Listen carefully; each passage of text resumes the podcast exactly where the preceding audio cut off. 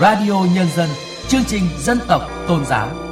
Radio Nhân dân, chương trình dân tộc tôn giáo.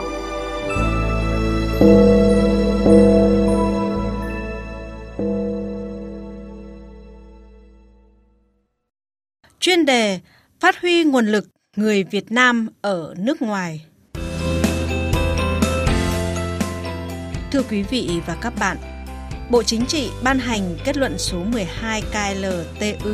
về công tác người Việt Nam ở nước ngoài trong tình hình mới, tiếp tục khẳng định chủ trương, chính sách nhất quán và đúng đắn của Đảng và Nhà nước ta về củng cố vững chắc đại đoàn kết toàn dân tộc. Trong đó, cộng đồng người Việt Nam ở nước ngoài là một bộ phận không tách rời của cộng đồng dân tộc Việt Nam.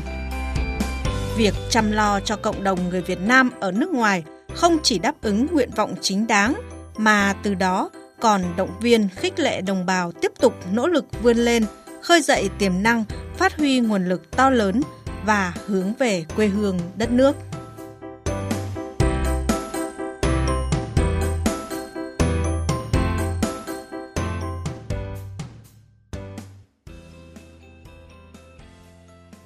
Tiêu điểm Đoàn kết và sẻ chia Bài viết của tác giả Thành Nam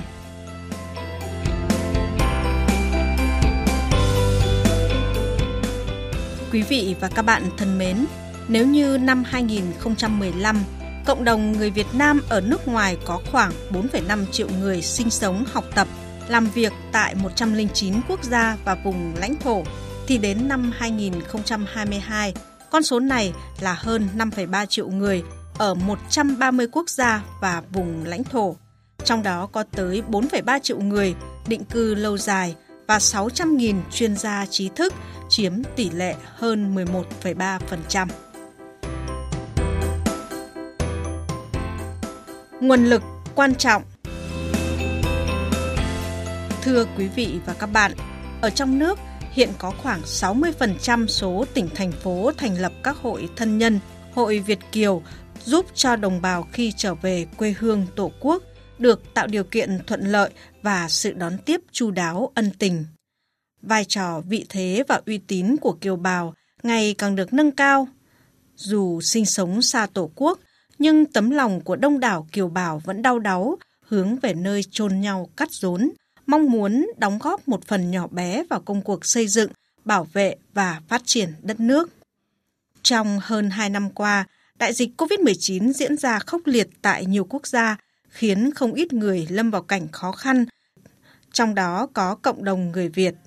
Tuy nhiên, dù ở bất cứ đâu, người Việt Nam cũng có những việc làm ý nghĩa để sẻ chia những khó khăn, phát huy tinh thần đoàn kết, tương thân, tương ái.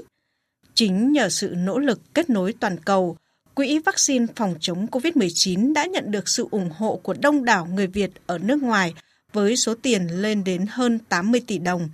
Sự vào cuộc tích cực của Kiều Bào còn giúp mở ra những cơ hội tốt để kết nối bổ sung kịp thời thiết bị, vật tư y tế và các nguồn vaccine cho đất nước. Bên cạnh đó, Kiều bào ta còn tích cực tham gia nhiều hoạt động xã hội từ thiện nhân đạo như giúp đỡ đồng bào bị bão lụt, quyên góp tiền, hàng hóa, trị giá hàng tỷ đồng ủng hộ Trường Sa và Quỹ vì biển đảo Việt Nam. Tính riêng trong năm 2021, lượng kiều hối của Việt Nam đạt gần 14 tỷ đô la, tiếp tục đưa nước ta đứng vào danh sách những nước nhận kiều hối lớn nhất thế giới. Những yêu cầu đặt ra. Đất nước bước vào đổi mới, công cuộc hội nhập quốc tế ngày càng sâu rộng, việc phát triển quan hệ hợp tác với các quốc gia ngày càng lớn mạnh, số lượng người Việt Nam đi làm ăn sinh sống ở nước ngoài cũng đông đảo hơn và có những đóng góp quan trọng cho đất nước. Công tác về người Việt Nam ở nước ngoài được xác định là một trụ cột trong công tác đối ngoại của đất nước ta. Ngày 26 tháng 3 năm 2004, Bộ Chính trị ban hành nghị quyết số 36 NQTU về công tác đối với người Việt Nam ở nước ngoài khẳng định cộng đồng người Việt Nam ở nước ngoài là một bộ phận không tách rời của cộng đồng dân tộc Việt Nam. Nghị quyết đã được cộng đồng người Việt sinh sống ở nước ngoài vui mừng đón nhận. Thực tế, nhiều người Việt ra đi với những hoàn cảnh tâm tư khác nhau, việc kết nối lại với đất nước không tránh khỏi những băn khoăn, lo lắng. Nay đã có chính sách khơi thông mở lối, con đường trở về Tổ quốc đã được rộng mở cánh cửa. Để tiếp tục thực hiện tốt, hiệu quả hơn nghị quyết số 36, ngày 12 tháng 8 năm 2021, Bộ Chính trị đã ban hành kết luận số 12 KLTU về công tác người Việt Nam ở nước ngoài trong tình hình mới. Trong đó xác định kiều bào là nguồn lực quan trọng đóng góp cho sự nghiệp xây dựng, phát triển và bảo vệ Tổ quốc. Từ đó đặt ra yêu cầu đối với công tác người Việt Nam ở nước ngoài cần tiếp tục được triển khai toàn diện và mạnh mẽ hơn nhằm phát huy nguồn lực to lớn, tinh thần yêu nước của đồng bào ta ở nước ngoài hướng về quê hương đất nước. Những chủ trương đường lối đúng đắn nhất quán của Đảng trong công tác người Việt Nam ở nước ngoài cùng với nhiều cơ chế chính sách đã được ban hành và thực hiện đạt kết quả tốt như chính sách về bảo hộ công dân, cải tiến công tác vận động cộng đồng người Việt Nam ở nước ngoài, huy động nguồn lực của kiều bào, trong đó nguồn lực của kiều bào trẻ được đặc biệt chú trọng. Việc dạy và học tiếng Việt trong cộng đồng người Việt sinh sống ở nước ngoài được đẩy mạnh. Tuy nhiên, trước bối cảnh trong nước và quốc tế có nhiều biến động, công tác người Việt Nam ở nước ngoài cần có những điều chỉnh phù hợp để phát huy hơn nữa vai trò của cộng đồng kiều bào đối với sự nghiệp xây dựng và bảo vệ Tổ quốc.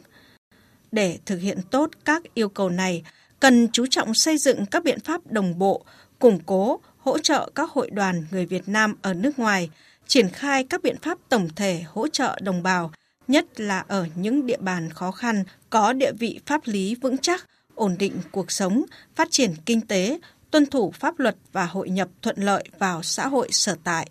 Tiếp tục hoàn thiện hệ thống pháp luật, cải cách thủ tục hành chính, triển khai đồng bộ chính sách liên quan người Việt Nam ở nước ngoài, đa dạng hóa các hoạt động hỗ trợ người Việt Nam ở nước ngoài, giữ gìn tiếng Việt, phát huy bản sắc văn hóa và truyền thống tốt đẹp của dân tộc. Điều quan trọng hơn cả, đó là nhận thức của các cấp các ngành và cả cộng đồng về công tác đối với người Việt Nam ở nước ngoài – cần có sự chuyển biến mạnh mẽ hơn nữa, sự phối hợp giữa các bộ, ban, ngành cần thông suốt, đồng bộ. Đây chính là những việc làm cần thiết giúp củng cố tăng cường khối đại đoàn kết dân tộc, đáp ứng ngày càng tốt hơn đòi hỏi của sự nghiệp xây dựng và bảo vệ Tổ quốc trong tình hình mới.